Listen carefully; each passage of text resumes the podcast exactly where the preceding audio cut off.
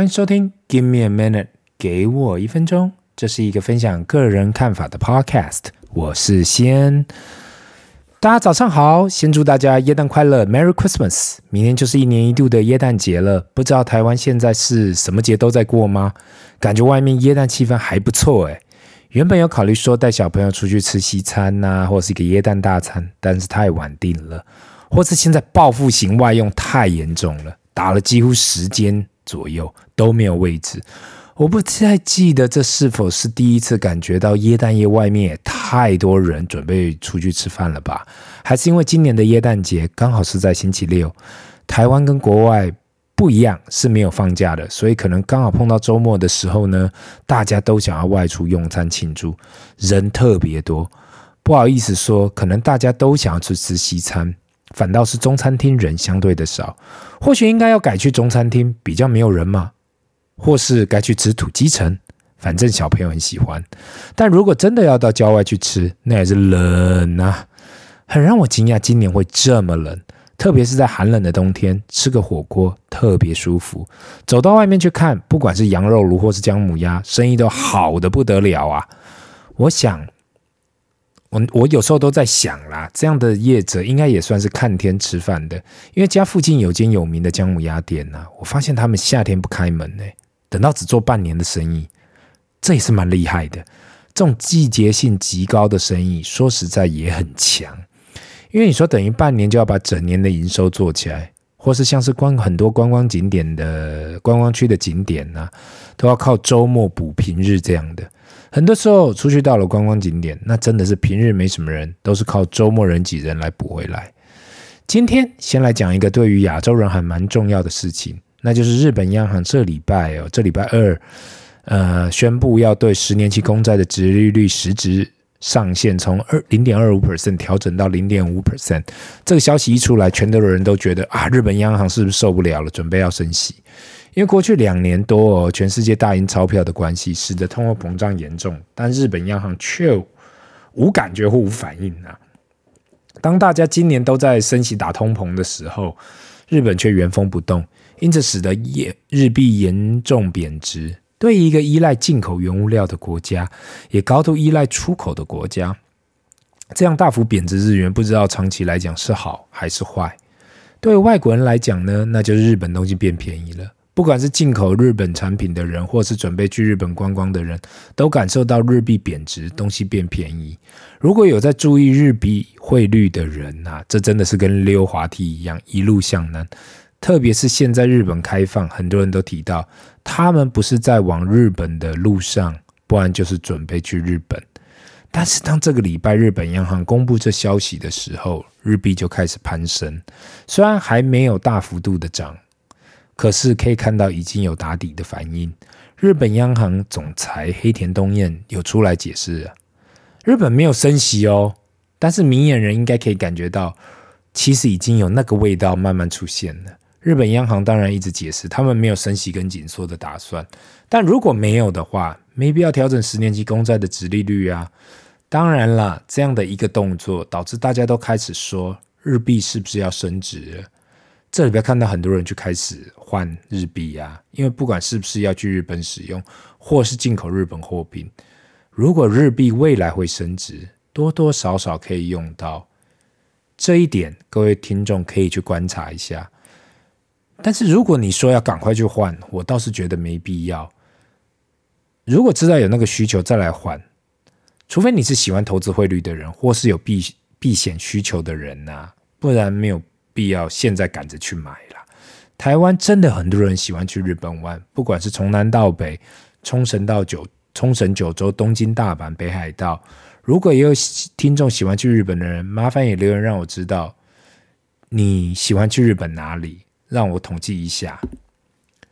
话说到呢，讲到旅行不免要来讲啊。现在开始解封了，大家也开始要往外啪啪走。不知道是不是有很多人有很多的假，还是疫情前就是很多人没事就在跑。全世界都一样，不是正在准备要去旅行呢，就是已经在旅行的路上了。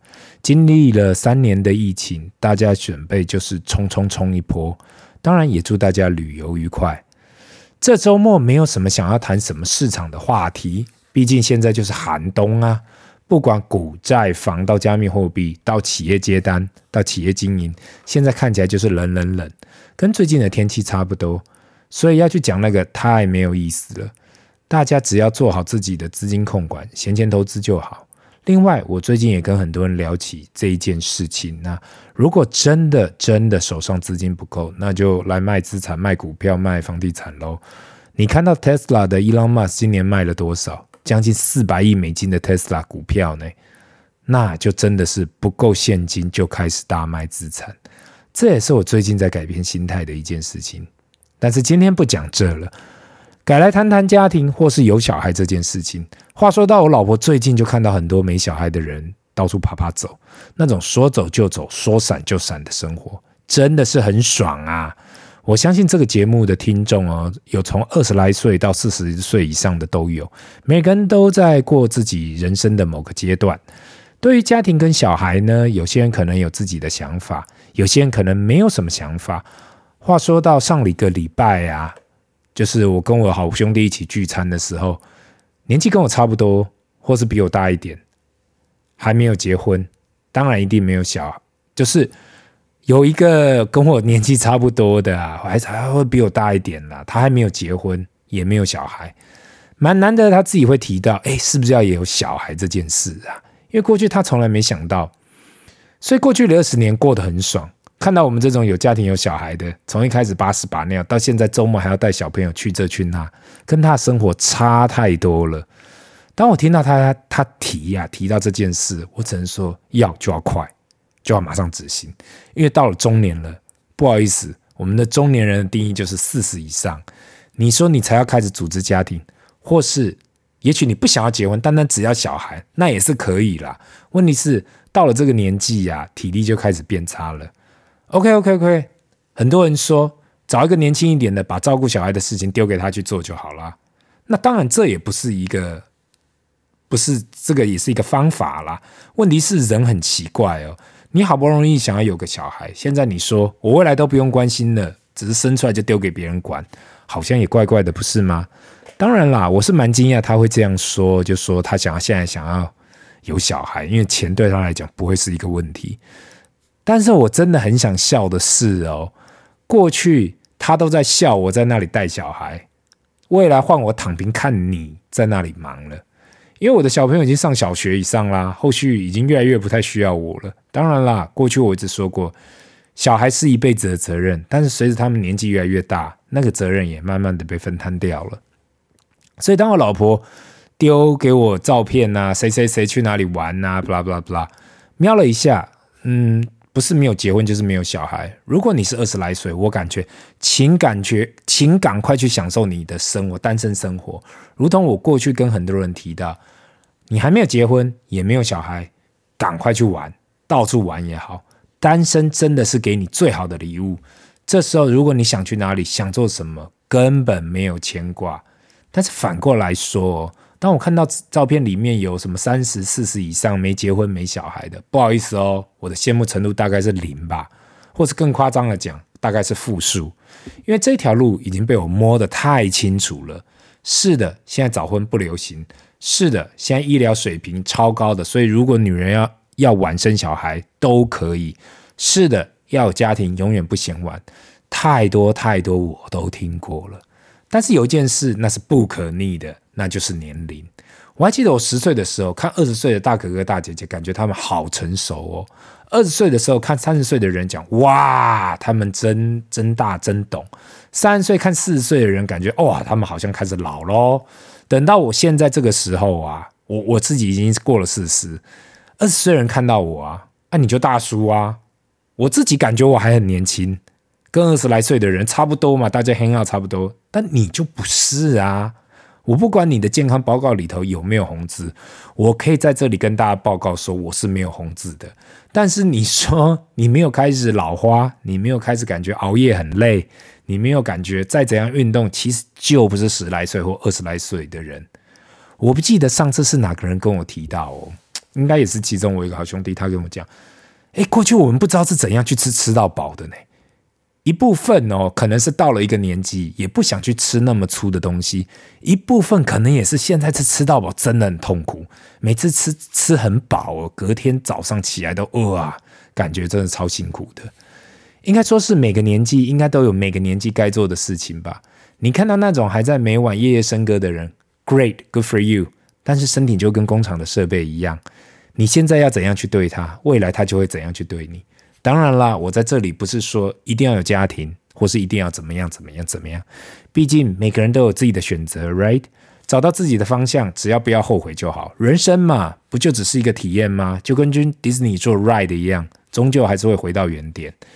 那今天的分享就到这里，让我们进入 Q&A 的时间。第一个问题，贤大哥你好，我是长期听众，听了很久，感觉在你这个节目学了不少东西。明年准备要结婚。目前我自己的配置是被动投资占大多数，零零六二零八二十 percent 跟美国的 VTI 八十 percent，因未来会有小朋友有有要小朋友的准备嘛？不知道我这样的配置会不会太保守？因为跟我同办公室的人都有各式各样的操作，感觉我这样的配置很无聊，有时候没办法打入大家的话题，所以想要来问一下，我该继续这样吗？还是该去做其他的配置？也祝给我一分钟收听长虹，我也会介绍我附近的人收听的。好，感谢你这个听众的长期支持。你所提到的配置，如二十 percent 的零六零八，这个就是台湾的大盘；跟八十 percent 的 VTI，这个就是美国的大盘。其实就是最基本的啦。这这种东西不会出什么问题的。长期来讲，你会击败大部分人的配置。只是指数投资就是那么的无趣，就是那么的无聊。你每个月、每一季或是每一年设定好。这样去投资就好了，也不用去在意到底现市市场是高，市场是低，因为你就是追求一个市场报酬。那这样的市场报酬靠的就是长期稳定的投资而已。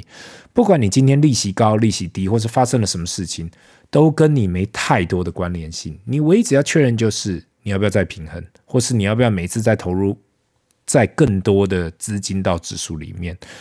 过去哦，有很多人问我说：“哎。”这样投资很无聊呢，因为感觉好像设定过后就没有自己的事情做了，差不多就是这样啊。如果你觉得这太无聊了，我都会建议别人可以拿也许十 percent 到二十 percent 可投资资金出来自行选股。如果在一年两年后，你感觉你自己操作的报酬率比被动投资还要高，那就可以提高自行操作的资金比例啊。这样一方面你又可以拿到被动投资的报酬，也可以尝试主动投资的乐趣，何乐而不为呢？对我而言，我自己觉得没有一个魔术数字，例如一定要全部放在被动投资里，或是全部放在主动投资里，这样的配置都看自己觉得舒服的数字。每个人对于风险报酬的感觉都不同，最好就是去尝试一下不同样的方法，然后找到一个自己最适合的方式。不是看到其他人怎样，你也去做一样的。毕竟一种米养百种人。有时候呢，投资股市大盘 ETF 就跟长期投资房地产差不多。如果你选好标的物了，剩下来就是缴交贷款。只是跟房地产的差异是，那就是房地产有杠杆，大盘 ETF 就是只是不断买这个标的物，拼的就是长期来讲呢，你能不能支撑下去？很多人说嘛，房地产闭着眼睛买下去就对了，不用想那么多。其实如果你相信大盘呢，也是差不多闭着眼睛买。我在这里讲的是大盘市值型的 ETF，其他的 ETF 我就不推荐这样做了。也祝你我们明年新婚愉快。那今天的分享就到这里。如果你有其他问题，麻烦留言或私讯，Give me a minute，给我一分钟。我们下次见，拜。